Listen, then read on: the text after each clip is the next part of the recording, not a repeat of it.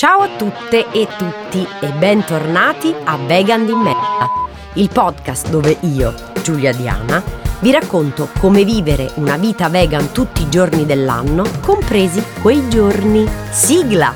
Giulia, la vegana di merda con l'asterisco, ora è il momento di Giulia, soltanto lei ti dirà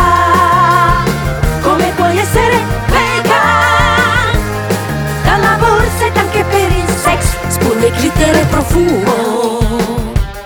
Tu non sai quante ne sa, quante ne sa, la vegana di merda con l'asterisco. Chi ha desiderato così ardentemente di avere le mestruazioni da mettere in scena un teatrino e fingere di essere diventate mm, mm, signorine?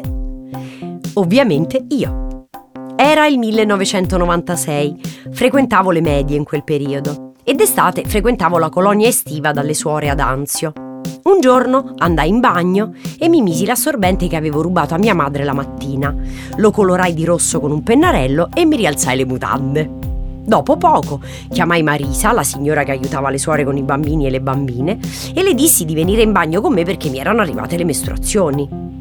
Lei si mise a controllare le mie mutandine e vide questo assorbente pieno di sangue. Subito si premurò di andare a prenderne uno pulito da darmi e quando tornò mi chiese di darle quello sporco così da controllare bene.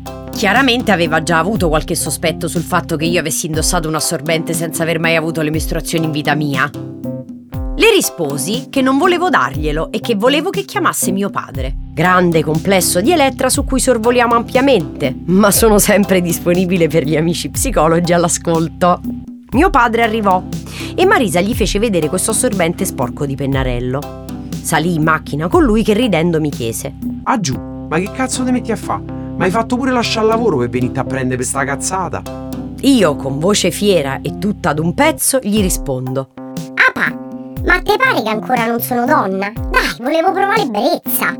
L'estate dell'anno successivo finalmente arrivò il mio menarca. Ero a Succivo, in provincia di Caserta, il paese dei miei nonni. Ero in giardino a giocare a pallavolo con i miei cugini quando ad un certo punto sentii un... corsi in bagno e dopo poco uscì felicissima urlando Mi sono venute le mestruazioni! Evviva! Lascio solo immaginare le facce dei miei cugini che prontamente mi zittirono dicendomi che non si poteva parlare di certe cose a voce alta e che loro non ne sapevano niente. Erano maschi. Me ne fregai altamente dei loro commenti e con lo stesso entusiasmo corsi nella casa al piano di sopra dove i miei genitori, i miei nonni e i miei zii chiacchieravano sorseggiando un caffè fatto ad arte con la cucumella. Gridai con tutta la voce che avevo in corpo. Mi sono venute le mestruazioni! Un attimo di silenzio e poi un boato di gioia da parte di tutti. Che poi non ho mai capito perché dalle mie parti si festeggia questo evento. Finalmente il mio sogno era diventato realtà. Ora potevo usare gli assorbenti con e senza ali, i Tampax, potevo giustificarmi nell'ora di educazione fisica, perché non mi andava di farla, mica perché avevo fastidio o dolori. I miei genitori comunque mi spiegarono tutto quello che dovevo sapere e avendo fatto anche educazione sessuale a scuola, sapevo che da quel momento in poi sarei potuta rimanere incinta se avessi fatto sesso. A proposito di questo, ho fatto una nuova scoperta, la coppetta mestruale a disco o i tamponi mestruali sintetici che possono essere utilizzati dalle persone più schizzinose per fare sesso durante le mestruazioni. Ne trovate molte vegan e cruelty free anche online, realizzate in cellulosa vegetale o in spugna sintetica tossica. Le avevo agoniate così tanto che da quel momento in poi, ogni volta che mi arrivavano, ne parlavo con chiunque. A casa mia non sono mai state un tabù. Anche mio padre non si faceva alcun problema ad andare a comprare gli assorbenti per me. Per questa ragione non riesco a capire come mai per molte persone sia un problema parlarne. È una cosa talmente naturale come parlare del fatto che abbiamo un cervello per pensare, il naso per respirare o le gambe per camminare. A tal proposito vi rimando alla pagina Instagram della mia amica Due Dita nel Cuore, che spesso nelle dirette, nelle stories o nei post spiega benissimo il perché gli assorbenti non dovrebbero essere tassati, ma essere gratuiti. Altro spunto interessante sul tema assorbenti e vulve è la decima puntata del podcast Reclam di Chiara Galeazzi e Tania Loschi, in cui vi ammazzerete anche dalle risate. Signore e signori, Reclam. Ovviamente le mestruazioni portano anche qualche problema. Io ad esempio in sindrome premestruale me mangerei pure i tavoli, come oggi d'altronde. Ho proprio voglia di schifezze, di cose a cui durante il resto del mese nemmeno penso. Cioccolata di tutti i tipi, pasta come se non ci fosse un domani, piatti della cucina cinese e viva il glutammato, roba fritta, che in genere non mangio perché odio il sapore di olio in bocca, i pistacchi, le mandorle, insomma, ho come delle voglie incontrollabili. Ecco, non pensate che chi segue una dieta vegan non possa abbuffarsi di comfort food.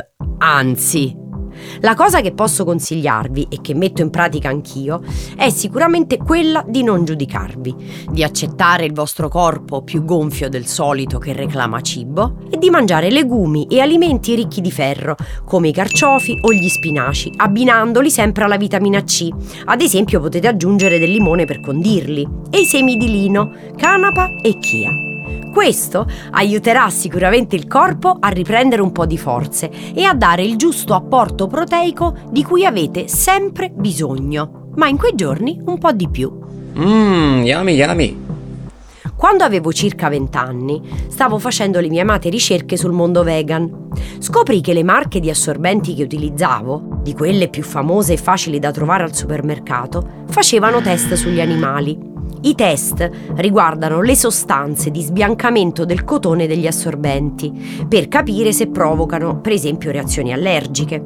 Dovevo quindi trovare un'alternativa. Trovai la coppetta mestruale, una sorta di bicchierino di cellulosa morbida che raccoglie proprio il sangue. Oggi si parla sempre di più di questo dispositivo, ma ai tempi era quasi impossibile da trovare. La prima che usai, la Moon Cup, la ordinai da un sito americano di cui nemmeno ricordo il nome.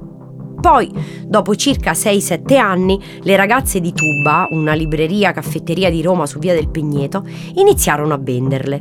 Finalmente la mia seconda coppetta l'ho potuta comprare in un negozio. Ero così felice di non essere l'unica a sapere dell'esistenza di questo prodigioso aggeggio femminile. Da quel giorno uso solo la Organic Cup o Mami Cup, certificata vegan e morbidissima.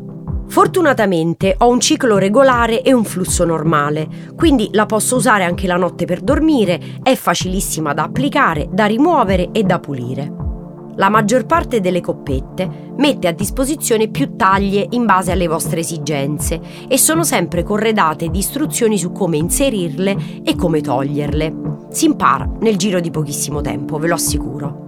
Io la uso anche durante i viaggi, se passo una giornata intera fuori casa. Insomma, mi ci trovo benissimo. Spendo molti soldi in meno rispetto a quando compravo gli assorbenti e non inquino, perché una sola coppetta dura anche 8 anni e se acquistate coppette in silicone vegetale avrete un prodotto completamente biodegradabile. Per chi però non volesse usare la coppetta, ma è ancora affezionato ai vecchi assorbenti, ce ne sono di tanti tipi, vegan e biodegradabili. Sul sito di iVegan ne trovate alcune marche, oppure su puriros.com hanno da poco messo in commercio gli slip riutilizzabili e lavabili. Sembrano delle normali mutande, ma in realtà sono fatte di materiali fatti apposta per assorbire il sangue, o se vi scappa una veretella con sgommata annessa. Proprio come le coppette mestruali, ne esistono di diverse taglie per flussi leggeri, medi o intensi. E alla pulizia non ci pensiamo? Mi ricordo che una mia amica mi diceva che lei e la mamma durante quei giorni evitavano di lavarsi perché altrimenti l'acqua avrebbe bloccato il flusso. Cosa? Ma che cazzo sta da di? Cioè, sicuramente lavarsi troppo in generale non fa bene alla pelle perché riduce la produzione di quei batteri utili alla protezione, ma durante le mestruazioni è assolutamente obbligatorio lavare la propria pisellina, anche per non incorrere in cattivi odori dati dal sangue. Usate saponi più neutri possibile, ovviamente con la certificazione vegan, e al massimo aggiungete una goccia di olio essenziale in base alle esigenze, melaleuca come antibatterico, lavanda e rosa come calmanti o bardana e calendula come lenitivi. Come avrete capito anche dalle scorse puntate del podcast, se si tratta di consigli vegan per gli acquisti, io sono perfetta, ma su altri consigli ci tengo a sottolineare che è giusto affidarsi a persone informate ed esperte che possano aiutarvi con qualsiasi problema legato alla vostra salute. Sul tema di oggi e qualsiasi curiosità abbiate a tema mestruazioni e salute della pisella, vi consiglio di seguire Violetta Benini o come si fa chiamare lei, la divulvatrice. Un'ostetrica che spiega in modo chiaro e divertente molte cose che ignoriamo del nostro corpo, come per esempio il fatto che il ciclo mestruale non deve dare dolori e averne non è normale. Seguitela con attenzione e ricordatevi di rivolgervi sempre a persone esperte per poter vivere le vostre mestruazioni per quello che sono, una cosa normale. Comunque, vi ricordate di quella ragazzina felicissima di avere le mestruazioni di cui vi raccontavo a inizio puntata? Ecco, ora, a 39 anni, non vede l'ora che arrivi la menopausa. Ma questa è un'altra storia. Ciao, alla prossima puntata! All'interno di questo podcast sono presenti e sono stati citati brand che al momento della registrazione non hanno rapporti commerciali con noi. Oh, poi se volete siamo qui, eh? Cioè, non è che ci tiriamo indietro se ci volete da due spicci. Vegan di merda è un podcast scritto e ideato da me, Giulia Diana. Hanno collaborato come editor Chiara Galeazzi, come acting coach Maria Beatrice Sinigaglia. La sigla è composta da Maria Beatrice Sinigaglia e prodotta da Fabio Brignone, il carino. La sonorizzazione è di Marta Blumi Tripodi. È un podcast prodotto da Dopcast.